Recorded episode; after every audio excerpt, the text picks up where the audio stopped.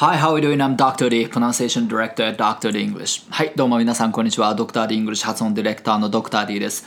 今回のエピソードではですね、いつもやってる発音トレーニングの内容ではなくて、その私自身の自己紹介を行っていきたいと思います。どれぐらいの人がこんな話にちょっと興味あるのか分かんないんですけども、とりあえず今まであまり自分自身のことについて話したこととかはなかったので、ちょっとこの辺りで一回詳しくその全体の流れみたいなのをちょっとお話ししていきたいなと思います。まずですね、生まれたのは兵庫県の赤穂市っていうとこです。赤穂市ご存知ですかね。結構マイナーなんで知らない人の方が多いんじゃないかなと思うんですけども、何で有名かというと忠臣蔵、はい、歴史好きな人だと結構知ってたりとかしますよね。四十七士が江戸城に討ち入りするという、浅野内匠頭っていう、お殿様がいて、で吉良上野介にですね、松の廊下で切られるんですけども、それの敵討ちという感じで、大石内蔵助という人物がですね、その江戸城に討ち入りするわけですね。そういった敵討ちの話っていうのがあるんですけども、それが一個有名なお話ですかね。よく大河ドラマとかに年末で流れたりとかしますね、 NHK で。で、位置的にはどこかというと兵庫県の、南西部、もう本当に一番西で、隣山越えるともう岡山県に入るところですね。で、人口も5万人ぐらいのかなりちっちゃなもう田舎町ですね。で、一人っ子で、父親は、塗装屋ですね。家塗ったりする人ですね。で、結構ちっちゃい時から母親が英語の本読んでくれたりとか、紙芝居読んでくれたりとかして、結構英語の読み聞かせっていうのをやってくれてました。なので簡単な言葉とかはそうですね、結構早いうちから、知ってたっていうような感じですね。で、幼稚園があけぼの幼稚園っていうカトリックの幼稚園があったんですけども、そこに行ってます。でも英語使わないですけどもね、そこ日本語ですけども、はい、ちょっとぐらい英語あったのかな。で、そのまま普通に公立の地元の小学校行って、中学校行ってみたいな感じですけども、そのあたりって私何やってたかというと、ずっともう水泳ですね。ずっと水泳やってましたね。で、5歳ぐらいの時からスイミング通い始めて、で割と早い段階ですぐに選手コースみたいなとこ上がって、もう本当に選手コースって週5とかあるんですよね。毎日学校終わった後2時間、週5とか本当に毎日水泳、水泳でしたね。本当にだから小学校とか中学校の時は陸の上にいるより水の中にいる方が長かったっていうぐらい、本当にもう泳ぎまくってましたね。スイミング以外にもやっぱ学校でも水泳部入ってたし、小学校の時も水泳部みたいなのがあって、それでもやってたので、はい、学校の水泳やって、で、さらにスイミングの方の水泳やって。で、春休みとか夏休みとかの長期期間になると合宿行ったりだとか、ずっと休みの間っていうのは大会が続きますよね。そんな感じでですね、本当にずっと水泳の人生でしたね。で、将来はやっぱりオリンピック行きたいなとか、本当に本気で思ってたぐらい、はい、熱中してずっと水泳15歳までですかね、やってましたね。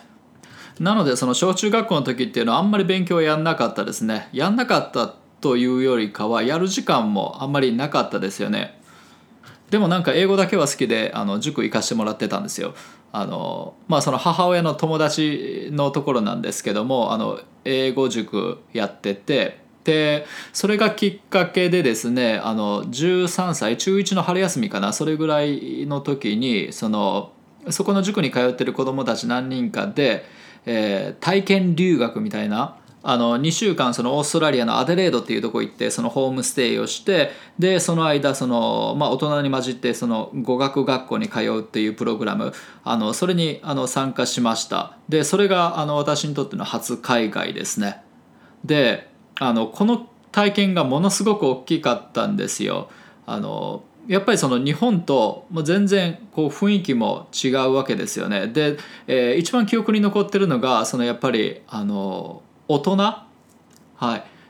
もちろんホストファミリーもそうでしたし、また語学学校の、語学学校経営されている方が私の母親の友達の、友達だったんですよね。でそういったつながりがあって、語学学校にちょっと体験で入らせてもらったっていう流れなんですけども、とにかくなんていうか大人がすごいキラキラしてるんですよね。で日本の環境であんまりそんな、なんていうか、その大人が夢語ったりだとか、その楽しそうに生活してたりだとかっていう、そういった雰囲気ってもう全くなかったので、これかなり衝撃で、もうなんていうか、こんなにキラキラした、世界があるんだみたいな、そういった強い衝撃受けたのを覚えてますね。なのでですね、日本に帰ってきてから結構その英語のその勉強熱がかなり高まって、でもその高校はその海外の高校に行きたいなと思うぐらい、もう英語大好きになって一生懸命勉強したっていう、記憶があります。で、結局その高校は高校進学する時どこ行ったかというと、その岡山県まで行ったんですよね。隣の県なんですけども、阿公から電車に乗って1時間ちょっとぐらいかかるとこなんですけども、そこに岡山学芸館っていう、学校があって、でそこの英語科っていうとこに入ったんですけども、そこはですね、その留学プログラムをやってて、その初めの1年間っていうのはその岡山の学校に通うんですけども、高校2年生からその受験前までの1年間、っていうのはそのオーストラリアの学校で過ごすっていう、そういったプログラムなんですよね。当時留学っていうのはその休学して、で1年間その留学するみたいな、で帰ってきてまた授業を再開するみたいな感じで、1年ダブらないと留学ができなかったのが主流だったんですけども、その学校はですね、その学校のカリキュラム自体がその1年間がもうオーストラリアの学校で過ごすというものだったので、もう他に選択肢はなかったですね。もう絶対にもうそこの学校のその英語コースに入りたいって言って、それで面接受けて、で本当にその時の入試っていうのが面接だけだったんじゃないですかね。一応なんていうか、形上その国語とか、数学あったかな、国語数学英語とか、3教科ぐらいしかなかったんですよ確か。もしかしたら2教科だったかな。数学と英語だけとか、国語と英語だけとか忘れたけども、なんかそれぐらいあんまり勉強は重視しなくて、何を重視してたかというと、そのグループディスカッションがあったんですよね。で英語でやるんですけども、で6人ぐらいのグループを作って、その中で英語で決められたテーマでディスカッションするという。で、要するにそのコミュニケーション能力を見られるわけなんですよね。なんか海外に一人やっても大丈夫な人間、そういった子たちを取りたいっていう。なので特に受験対策とかもすることがないんですよね。ただ行って英語で喋ればいいだけなので、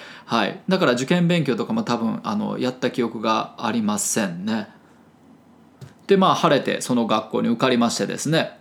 予定通りその高2から高1の冬ですね、高1の12月ぐらいからオーストラリアのシドニーですね、に行くことになりました。で向こうのデイビッドソンハイスクールっていう公立校に入るんですけども、当時ですね私バンドをやってまして、ギター弾いてたんですよ。でもちろんギター持って行ってオーストラリアに、で学校にまでそのギター持って行って結構弾いてたりとかして、なのでそのやっぱりその音楽のつながりとかで、友達とかっていうのは割とすぐにできたりとかして、でその中でやっぱりその英語でのコミュニケーション能力っていうのも自然に、つけることができたんじゃないかなと思います。あとはそうですね、ホームステイ先の家族もすごいいい人で、なんか結構ずっと一緒にいた記憶がありますね。で2個下の弟がいたんですよ。で結構年近かったので、本当にずっと一緒に遊んでましたね。バスケやったりサーフィンやったりだとか、で学校は違ったんですけども、その学校終わってから合流して、で一緒にサーフィンしに行ったりだとか、マンリービーチですね、マンリービーチによくサーフィン、しに行ってましたね。バスに乗って20分ぐらいかかりましたかね、サーフボード持って。で結構オーストラリアってその学校にもサーフボードを持ち込んだりとかして、そのまま放課後そのサーフィン行くみたいな子は結構多かったですね。なんか日本の学校では全然想像もできないような環境でしたね。でサーフィン終わった後、その辺りでなんかフィッシュ&チップス食べるみたいな。あともう一個なんか大きい思い出としてはですね、バンドやってたんですよ。その学校内で組んだバンドがあるんですけども、で、私がギターボーカルやってたんですよ。でパ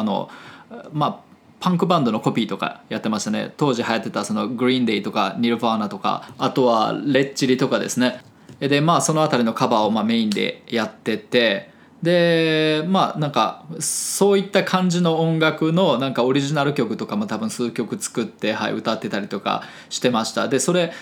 きっかけがD-Day っていう学祭ですね。その学祭をきっかけに学校内でこう組んだバンドだったんですけども、その後もしばらく続いてですね学校外でもこうライブ活動をやるようになって、で結構出ましたね。シティの方の、ライブハウスのブッキングに普通に入れてもらったりだとか、結構その精力的にライブ活動、本当に2週間に1回とか下手したらライブやってたかも分かんないですね。なんか、はい、途中から半年過ぎたぐらいからですかね、結構頻繁にライブ活動をやるようになって、はい、でもまあ、そのままこう帰国になるわけなんですよね、1年経って。で日本に帰ってくるんですけども、そうなると今度こう受験が始まるわけです。高3になって。で、その受験もなんかその普通の授業っていうのはもう一切なくなっちゃって、で、まあ、予備校の先生が来て、でそれぞれのこの大学に合わせたなんか受験勉強みたいなこうやってくれるんですよ。だからひたすらなんかこう別の校舎、別のなんかプレハブ小屋みたいなところでその英語科のコース、まあ1クラスしかなかったんですけども、その英語科の生徒たちはそこに集められてひたすらそれぞれの行きたい大学の受験勉強をもうやるという、もうそれしかやらないっていうのがもう1年ぐらいこう続きましたね。で結構その帰国子女推薦とかっていう枠も使えて、なんか実力以上の、いい学校に入れたりとかするチャンスがあったんですけども、何を思ったのか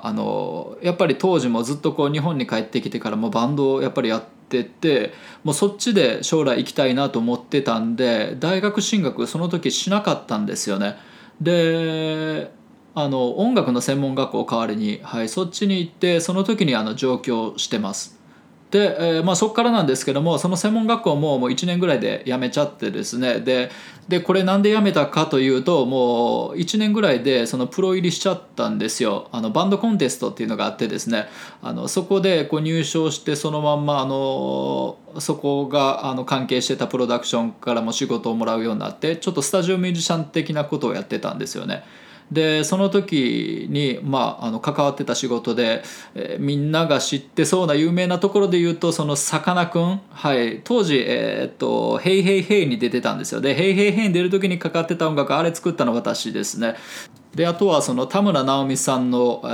ギターを弾いてましたね。レコーディングでも参加してて、でツアーも一緒に回らせてもらったりとかもしてました。田村直美さんってご存知ですかね。何回か紅白も出たことある人なんですけども、結構知らない人多かったんですよね。はい、まあ、年齢にもよるんかも分かんないですけども、今そうですね、50歳とかぐらいの人だと絶対に知ってるんじゃないかなと思いますね。なんか有名な曲で言うと「永遠の1秒」、これギター私弾いてるやつなんですけども「永遠の1秒守りたい流れてゆく時間は砂のよう」、なんかこんな歌ですね。知ってますか？まあ、そんなことをやりながらその後5年間ぐらいですかね、そのミュージシャン活動をやって、まあ、自分でもバンドをインディーズで組んで、でそれで25歳ぐらいの時は1年間その NHK の熱唱オンエアバトルっていうね、なんかバンドバトルみたいなそんな番組があったんですよ、深夜に。でそれ割と1年ぐらいずっと出させてもらってたっていう、はい、それで結構全国ツアーを回ったりだとか、精力的にその自分のバンドでもライブ活動してた時期が、まあそのあたりですね。しかしですね、この時超忙しくてですね、もう本当に1日に取れる睡眠時間が 2,3 時間とか、そういうのが3年ぐらい続いたんですよ。でさすがにある日ぶっ倒れて 5,6 時間ぐらいその記憶が飛んでるんですよね。で玄関で倒れてたんですけども、で起きた時にその体中全体、顔も含めてもう吹き出物だらけだって、もう本当に鏡見て絶句ですよね。でもまあなんかそんな状態になっても、やっぱりそのスケジュールとかっていうのはパンパンにこう詰まってたので、まあライブもやんなきゃいけないし、こう人前に出なきゃいけないしみたいな感じで、本当にこう精神的にこう追い詰められていくわけですね。でまあもうそれ以上はスケジュールはもう一切入れないようにして、で残ってるスケジュールだけまあなんか淡々とこなすわけですよね。で休暇を取ろうと思ったんですよ。で休暇取るのに日本だとなんかこう休暇取ってるような気分にならないから、ちょっと海外行こうと思って、でそれで簡単になんていうかビザがまあ取りやすいところですね。でいろいろこう調べてって、なんかワーホリっていうのあるじゃないですか。ワーホリっていうそのビザのプログラムでもう向こうで働いてもいいし、で1年間のまあ就労ビザがもらえるっていう、なかなかこういいじゃないですか。でオーストラリアか、カナダかって迷ってて、でオーストラリアも高校の時住んでたから、今度カナダに行ってみようっていう。でカナダもその空気がやっぱり乾燥してるから、やっぱりその肌にも、結構なんか肌がこうジュクジュクしてたりとかしたので、やっぱりその乾燥してるとこに行きたかったっていうのもありますよね。でまあカナダに、真冬に行ったんですよね。その時マイナス20度とかそんなんでしたよね。もう空港降りた時にもう顔が凍りつきましたね。でまあそれが私がそのカナダに行った初めのきっかけですね。もうワーホリで行ったんですよね。でもまあなんか普通のワーホリと違って語学学校も行かないし、なんかもうひたすら音楽活動やってたっていうようなワーホリだったんですけども、なのでだから住むところも、学校ももちろん、何も決めずにもう手元30万ぐらいだけ持って行ったんですよね、カナダに。で、初め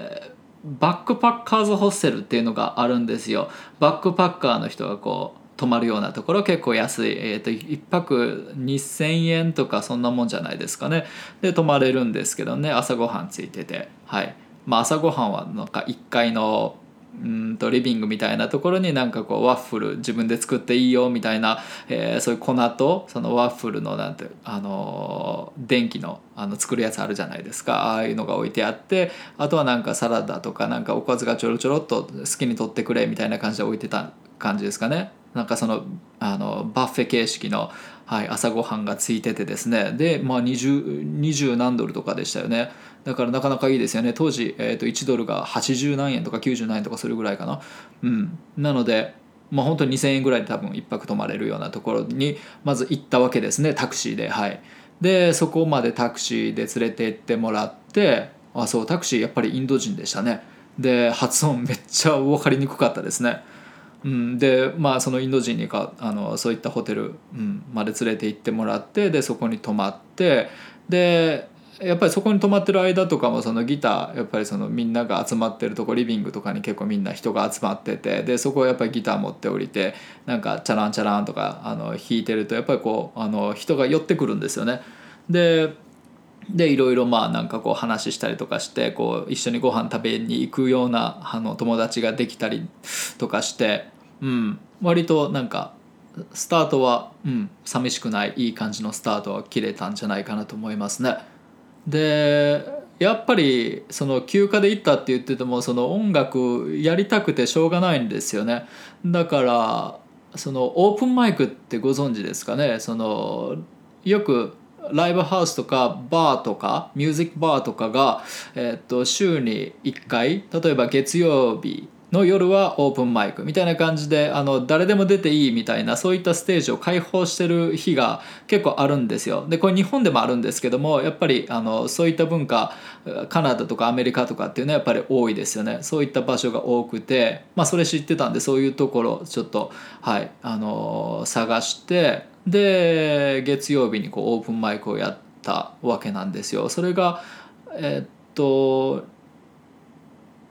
って1週間経ってなかったかも分かんないですね。行って4日目5日目とかですかね。でその時にもうなんかこの同じホステルに泊まってる、ね、友達が何人かもできちゃってたので、そういった人たちをこうお客さんで、呼んできてもらってっていう感じで、まあそこそこ盛り上がってですね、はい、もういきなりライブやって、でそこそこ盛り上がって。でそこそこ盛り上がったもんだから、そのパブの人に今度なんかうちでそのワンマンライブやらないかみたいな、まあブッキング入れないかみたいな、そんな感じでですね。でさらにその翌週にもうスケジュールこう入れちゃったんですよね。でやっぱりその1回目オープンマイクっていうのはその弾き語りでやったのって、まあなんかこうね、せっかくライブちゃんとやるんだったら弾き語りって寂しいので、じゃあミュージシャン集めようってこうなるわけですね。でまあ、なかなかこう便利な時代でですね、その当時2006年2005年2006年かはい、もう SNS って結構世界中の人が結構使ってたんですよね。で当時は、日本ではまだミクシーとかもない時代ですかね。でも当時日本にいた時から、MySpace っていう Facebook の走りみたいな、ちょっと目的は違うんですけども、そのミュージシャン、アマチュアミュージシャンとか、プロもいましたね。ミュージシャンがその自分の音源をこうアップして、でそれでなんていうか、そのソーシャルネットワークみたいな、そういう働きをするサイトみたいな、結構その割と有名ですよこれ、MySpace っていう SNS、これをずっとやってて、でその中でそのフォロワーみたいなやっぱりいるんですけども、それでなんかこうカナダのトロントに住んでる人に、手当たり次第いろいろこうコンタクトを取って、メッセージを送ってですね、で今実は私トロントにいて、で来週ライブなんだけども、ちょっとこうサポートをやってくれないかって言ってメッセージを送って、で何人か集まってですね、でそれでもバンド形式で、もうライブをやっちゃうわけですね。それが、カナダについてもう2週間ぐらいですよね。カナダについて2週間後ぐらいにもワンマンライブやっちゃったっていう、そういったなんかスタートでしたね。そのままですね、そのままの流れで、いろんなバンドにこう参加しながら、結構なんか日本人同士のバンドとかも路上バンドとかでやってて、これはこれでね結構有名になったんですよね。当時のそうですね、トロントに住んでる日本人だったら誰でも結構知ってるんじゃないかなっていうぐらいの知名度になったと思いますよ。More Than Words っていうバンドなんですけども、週3回ぐらいですね、路上で、日本でいうとこのなんていうか六本木交差点とか、なんかそれに、値するようななんていうかその、交差点でずっとこうライブ活動をやっててですね。で最終的にそのバンドはですね、いろいろメンバー交代とか繰り返すんですけども、最終的にそのバンドでトロントのジャズフェスまで出てるんですよね。でトロントのジャズフェスっていうと結構世界的にも有名な、ジャズのイベントなんですけども、本当に世界中の人がこう集まって、で世界中から有名なジャズミュージシャンが集って、で1週間ぐらいですかね、ずっとこうライブがいろんなところで街中で繰り広げられるという、そういったイベント、があってですね、もうそれにも出させてもらってですね、もうなんか面白い経験がいっぱいできましたね。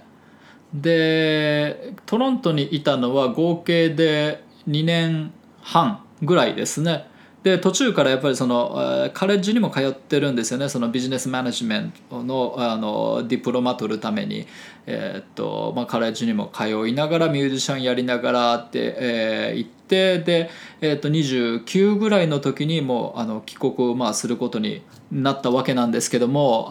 やっぱり日本に帰って仕事どうしようってなるわけなんですよね。でやっぱりもう当時その音楽業界ってものすごいこう落ちてる時で、 CD がちょうど売れなくなってきた時期なんですよね。だから本当にそのギャラとかもものすごく悪くなってて、自分が尊敬してるその先輩のギャラが当時、1本取ったらもう30万とかそれぐらいもらってた人が、もうなんか10分の1ぐらいになってるんですよね、ギャラが。もうなんか日本に帰る頃にはなんかそんな状況になってたみたいで、だからもうなんかミュージシャンで食っていくのはこの先もう難しそうだなということでですね、もう教える方に回ろうと思って、でいろんなその専門学校とかにその企画書を送ったんですよね。英語の歌を教えますっていうね、英語の歌を歌いたい人専用のなんかボイストレーナーで、メソッドもこんな感じでありますみたいな、企画書を作って送って、で日本に帰ってきて、その中のいくつかの学校で、英語のボイトレの先生を、やってました。で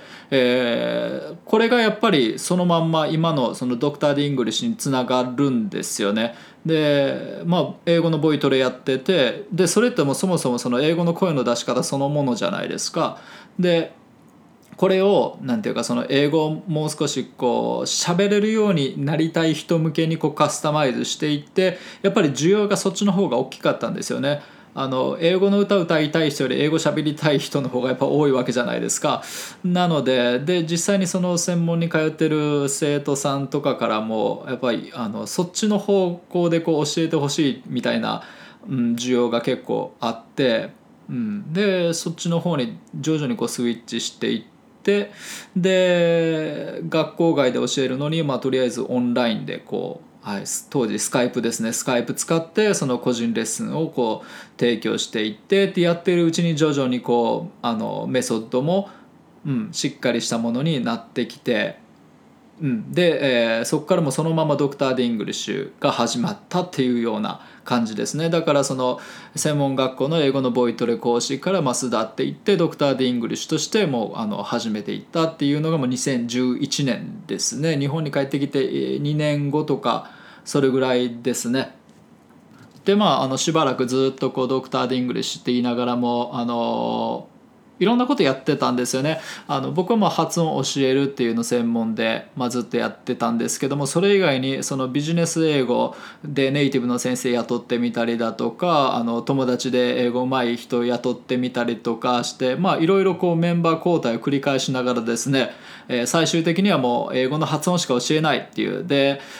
完全にもうそのメソッドっていうのもやっぱりその私以外の人でも使いやすいものっていうことでどんどん改良を繰り返していってですね。で、そのあたり2016年ぐらいからですね、今のマスタートレーナーの山田聖大とかが入ってきて、で徐々にこう組織化していってっていう感じですね。で今は生徒数がだいたい500人ぐらいで、講師も13人で、今3人がさらに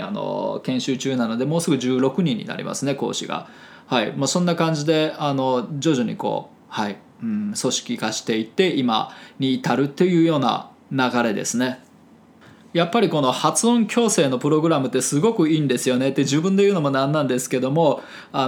結構日本人ってその英語って勉強してるんですよ。だからボキャブラリーとかも結構知ってて、読み書きとかは結構上手なんですよ。これって他の例えばその英語圏に近いメキシコとかブラジルとかそのあたりの平均値と比べても日本人のその英語の知識レベルって実は高めなんですよね。高めなんですけども、これがコミュニケーションになるともうどうしようもないという、はい、もうネイティブの言ってることがもう半分以下も聞き取れないし、知っててもやっぱりみんな聞き取れないですからね。でやっぱりこう喋るのはもう超下手だし、でもこれがちょっとこう発音指導を施すとですね、聞き取りはやっぱりその知識レベルが高い分ぐんと一気に良くなるし、でそれで相手の言ってること分かったら結局なんていうかそのインプットするのが上手になってくるんですよね。で英語の練習自体が基本その声に出してその英語を練習しなさいっていうふうにプログラムでやってるんですけども、それがとにかくこう質が上がってくるとやっぱりその取り込む力、英語を取り込む力っていうのはものすごい上がるんですよ。だからスピーキングもうどんどん伸びていくんですよね。だからなんていうか本当にその発音っていうところだけがぽっかり開いた穴みたいな感じで、だと思ってるんですけども、本当にそこを補ってあげるだけで日本人の英語力っていうのはものすごくこう活性化するっていう、はい、そんなイメージ持ってますね今は。なのでやっぱりそのこの先日本人が英語で苦労しないためにもやっぱりこの発音教育っていうのをこれからもどんどん普及させていきたいなと思ってます。それが一番のなんていうか、やりたいことですね。はい、そんなわけでですね、今回は結構長くなっちゃいましたね。もう30分ぐらい経ちますね。30分間ぐらい喋ってるんだ。はいはい、こんなになんか長いこと自分自身のことについて喋ったのって初めてだったので、はい、とりあえず記録に残すという意味で、今回自分自身のことについて生い立ちから含めて、そうですね、これからのことまでずっとこう時系列にお話ししていきました。はい、いかがだったでしょうか。ここまでずっと聞いてくださった方っていうのはあれですね、かなり多分興味がおありな方だと思うので、もしよかったらですね、その今後のエピソードでもこういったなんていうか雑談的なものもやっていきたいというか、なんか雑談メインにしていきたいなとも思ってるんですよね。しっかりこう英語を教えるのはもうYouTube の方でやって、やっぱりこう映像があると分かりやすいんで、やっぱり YouTube の方がそっちに向いてるので、でやっぱりこっちの方はそのラジオ番組みたいな感じで、悩み相談だったりだととか、うん、自分自身の経験談だったりだとか、そういうトークを中心に、うん、やっていこうかなと今ちょっとイメージ持ってます。なのでそうですね、なんかこういったことについて話してほしいみたいなのがあったらですね、コメントとかいただけると、はい、もうどんどん話していきたいと思いますので、よろしくお願いします。はい。そんなわけで、じゃあ今回のエピソードはこれで終わりにしたいと思います。それでは、See you next week. Bye bye.